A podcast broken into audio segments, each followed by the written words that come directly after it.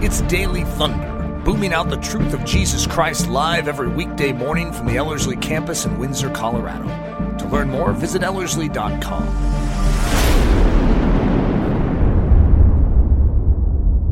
Eric, we've been walking through a series called Heroic Moments in History.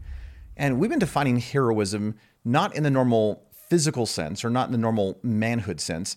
We've been talking about this idea that that we're walking with God glasses, if maybe I can say that way, that regardless of what is happening in the physical, whatever is happening around us in the natural realm, we're actually looking beyond that, seeing God's perspective on the situation and walking in faith and trust according to his design, his reality, his perspective on the situation. And of course, we keep using Elisha and the Syrian army as a good illustration of that. Could you talk about this idea of just as we're talking about heroic moments in history, mm-hmm. what does that mean for our particular person? Like, could, could you just give like a big overview of who yeah. we're talking about today, well, highlighting this idea? Yeah, maybe we should catch everyone up with the first week we dealt with CT Studd. That was that was a fun one. The second one was Jim Elliot, but also we sort of leaned on the Elisabeth Elliot side of the the storyline of her returning to the Auca Indians. Just profound moments uh, in the past uh, 150, 200 years. And uh, today we're going to be dealing with Gladys Aylward, little. She's typically known as the little woman, uh, teeny little thing that was about as tough as nails. I mean, she was one tough cookie, but not in the sense of you know just that she had calluses on her hands. It's that she was spiritually strong, and she doesn't matter her, her physical size. She knew the size of her God.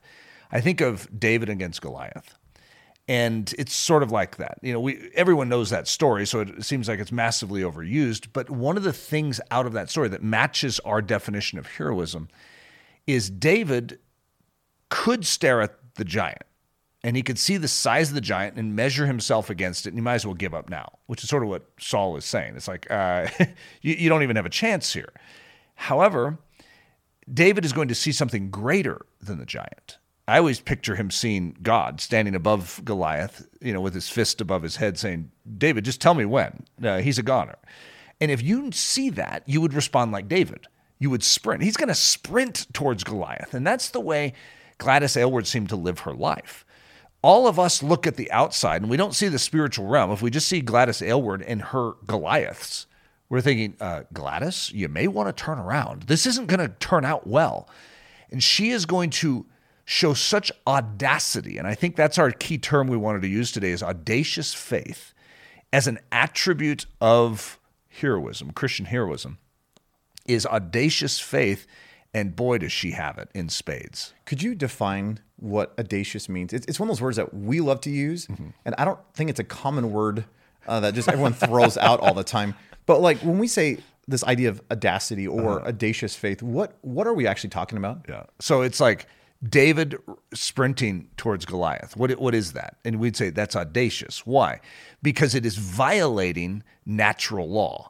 It is actually taking on something that you have no business taking on. You shouldn't try that. So to do something auda- that is audacious, it is like causes everyone around to go, they shouldn't, that, that's not right. And it is surprising. It is unexpected. It is wrong according to all metrics of the natural realm. And yet, a believer is designed to live with audacity. We do not live according to natural man metrics. Jesus violated everything. he comes in and it's like, You're not supposed to do that. No, you can't do that. You can't do that. You don't calm winds and waves. You don't raise dead people to life. That isn't how it works. These are decisions that put him in position. It's like uh, the disciples are saying, send everyone home. And he goes, no, we'll feed them. Well, you don't do that. We, we don't have food to feed them with. We have a few loaves and fishes. this is audacity, where it's taking on the natural realm and defying it because it sees something greater. In uh, Gladys's life, what I think is interesting is that I don't know if there's one moment that I can point to in her life mm-hmm. that I would say, okay, here is the moment what what it seems to be in her life, and this is probably true about all the ones that we're talking about, is that there are all these little decisions of putting your trust and faith in God that lead to bigger and bigger opportunities to believe and trust and put your faith in God. But when you look at Gladys's life as a whole, there are there are a bunch of situations that fall in that audacious category. Mm-hmm. And I, I think it'd be just kind of fun to maybe for if someone has not read the book mm-hmm. or has watched the movie and all that kind of stuff, to maybe even just talk about a few of these moments because these are just they are audacious. They're mm. it's like what on earth? This is not Yeah. normal. They're uh, epic. And she's a little girl and she's a part of these like epic moments in history where you're just like staring at it going, that's that isn't possible. And so I think th- we picked three three of our favorites because she actually has quite a few. Yeah, maybe maybe if I could start even before that, I think it'd be good to even talk about where she's even heading uh, mm-hmm. instead of just jumping into the stories. She was a she was Parlor maid, I she think was a parlor maid in England uh-huh. and had this overwhelming passion for the Chinese, and she basically suffered and sacrificed so much just to be able to afford to get on a train and get it over to China. I just I thought I'd at least give that as a Yeah. an umbrella. But as she's making her way over there, there's this great situation that we love to reference. You want to talk about the hotel? Yeah, so she gets stuck in it's like the Siberian region of Russia, and uh, she was a missionary, but somehow on her passport it came out as machinist. Uh, I don't remember all the details in regards to that. So they take her passport and they basically take her captive because it's the middle of a war. And so, you know, last thing they want to do is send a machinist, uh, you know, to an enemy. You know, this is terrible.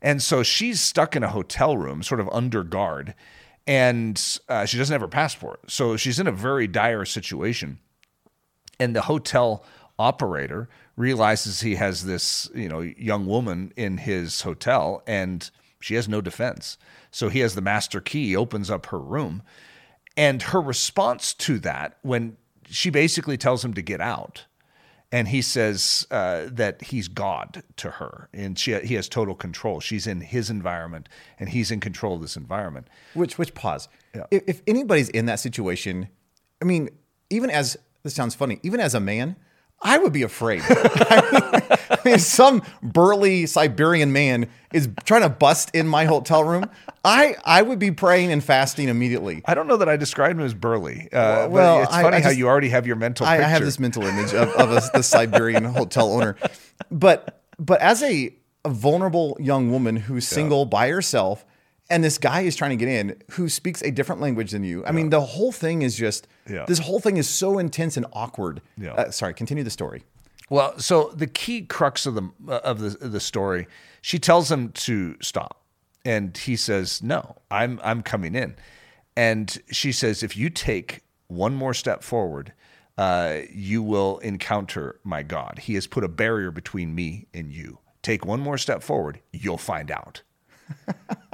and the guy I love this. shudders. I mean, the, the fear switches. It's it's not her that's fearful. Her fearlessness actually shocked him to the point where he shudders and leaves.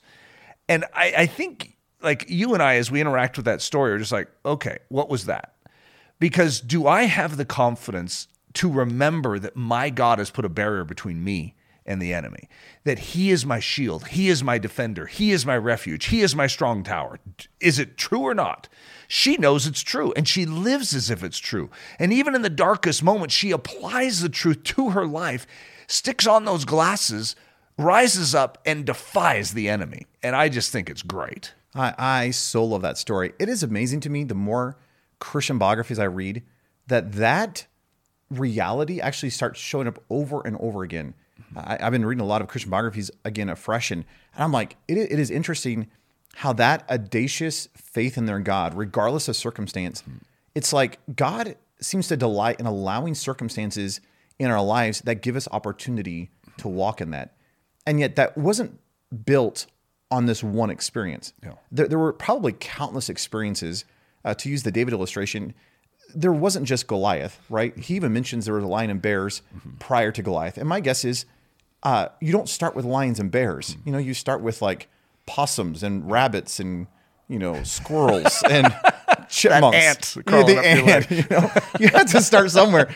And yet that's how you allow God to train you, you know, and as he's training you, that audacity continues to grow so that you get to these moments and you're like, all right, th- right. just watch what my God's going to do. That's right. And, and I love, I love just that picture uh, that here is this little woman who lives with great faith, and yet I'm I'm constantly being reminded I actually have those opportunities all the time.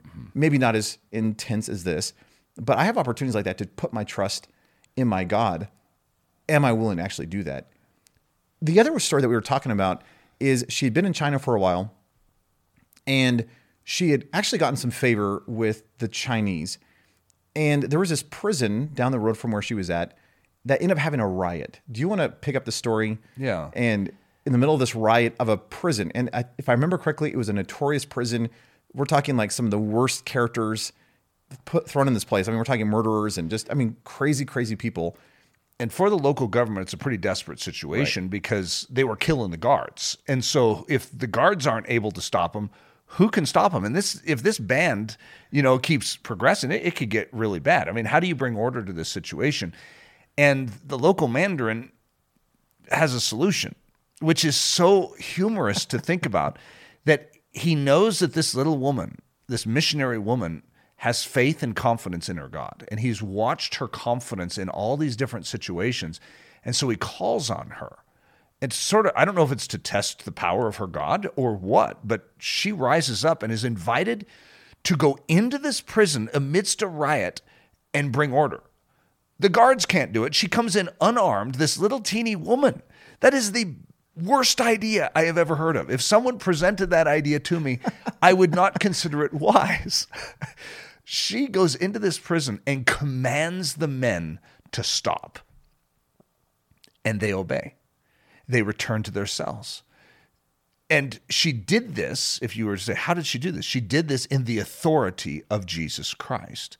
She knew something that very few of us as believers seem to know, and that is that God actually desires to work through us to bring order in the world in which we live, to accomplish his errands. He wants us to believe that he can and will do things. She just did them. And I, I don't, I mean, all, we just sort of stand there and go, whoa, what was that? It was audacious faith. She actually had the audacity to believe God's word and then to apply it in this situation. I always think it's it's audacious for the Mandarin to ask her. It's audacious for her to say yes, and then it's audacious for her to walk in there and do it. Wow. That's so good. The other story we just want to quickly mention is when the Japanese were invading, she ended up taking 100 children and having to go through a mountain pass, travel over 100 miles, trying to rescue these little kiddos. And what you see along the way is, again, just that overwhelming trust and faith in the provision and the protection of her God. Eric, could you take just Gladys's life and, and mm-hmm. even these three stories? How, how do we how do we take this and make it practical mm-hmm. For how we live? How do we walk and live in audacious faith? Well, I think what you said earlier is the answer for us, and that is we start on the ant and the possum and the squirrel. We start with the small things we're facing now, and we learn to practice where it's just like, no, not one step further. And I am not just going to sit by and be passive with this in my life. I am going to exert the truth of Jesus Christ in my life right now. And when we stand up against the small things, it could be a thought that's trying to come into our head, and we could just be a victim to the thought. Oh, I can't, I can't stop it. It's the hotel operator, and it can just do whatever it wants in my mind. No. God has put a barrier between me and that thought, and He has given me authority to take it hostage to the will of Christ Jesus. So I am going to actually do that. And we don't allow emotion to rule us. We don't allow random thoughts to rule us or ideas that come from the culture to rule us or visual stimulation from the culture to rule us. We are ruled by Jesus Christ. And if we don't start with the possums and the ants crawling up our leg, we are not going to be fit for even the lions and the bears, let alone the hotel operator when he comes breaking into our hotel room and we're all alone in Siberia. These are the, are the sort, sorts of lives that are built, as you said, in the dark, in the hidden place. They are built on their knees. They are built with clear application of truth in the small things to actually have massive demonstrations of truth in the big things. I know this is actually one of our great passions is to see that kind of faith, that audacity return to this generation. Mm-hmm. That it seems like the modern church is so lacking what we're calling audacious faith or what we talked about in the last episode, this dauntless love, mm-hmm. just this heroic life that is not self centered, not self focused, but willing to be poured out on behalf of the world around us for the sake of the gospel Amen. and the reality of Jesus Christ. And one of our passions is for when students come out here and are sitting under our discipleship, that's actually what we're teaching them. We're, we're teaching them how do you live and, and believe God in such a way that you put the authority back to the Word of God, allow your faith to be placed in Jesus Christ, and for us to live with great audacity, with great faith in this generation. And I, I know that this is your burning a burning of your heart as well. But I would love to see the church flip upside down and fresh and, and see men and women of God begin to walk in the reality of all that Christ has purchased. Walk with this dauntless faith, this great audacity, this, this overwhelming love, and see the world turned upside down Amen. because the church has been turned upside down. Even just in closing, uh, would you mind even just praying that the church would just be reawakened, that there be a, as we often said, a revitalization, a uh, an activation of the church that would actually gain an insight that we are to live with audacity, uh, uh an audacious faith Amen. on behalf of Jesus Christ. Absolutely. Father, we ask for that very specifically, that you would ignite this audacity afresh in the church of Jesus Christ and the saints of God, that we would not just see your word, know your word, but believe your word and act upon it. That you would activate this dimension of obedience in our life, that we would begin to greet the small trials of our life with triumph, with that audacity, knowing our God is greater. May we put on those glasses, and just as Elisha saw the Syrian army and he shrugged because he saw something greater at the same time, and that was mountains full of horses and chariots of fire all around. Lord, may we see that. May our eyes be clear and unfogged so that we could behold the power and the majesty and the authority of our God. We ask this in the name of Jesus Christ. Amen. Amen. Daily Thunder is a listener supported production of Ellerslie Discipleship Training. At Ellerslie, we are laboring to rouse the Church of Jesus Christ out of its lethargy and build brave hearted Christians for such a time as this. Daily Thunder episodes are released every day, Monday through Friday, from our campus in Windsor, Colorado. And our weekly sermon is delivered live at 9 a.m. on Sunday mornings with a delayed live stream available at noon Mountain Time. Go to ellerslie.com forward slash daily to get all the details. Thanks for listening.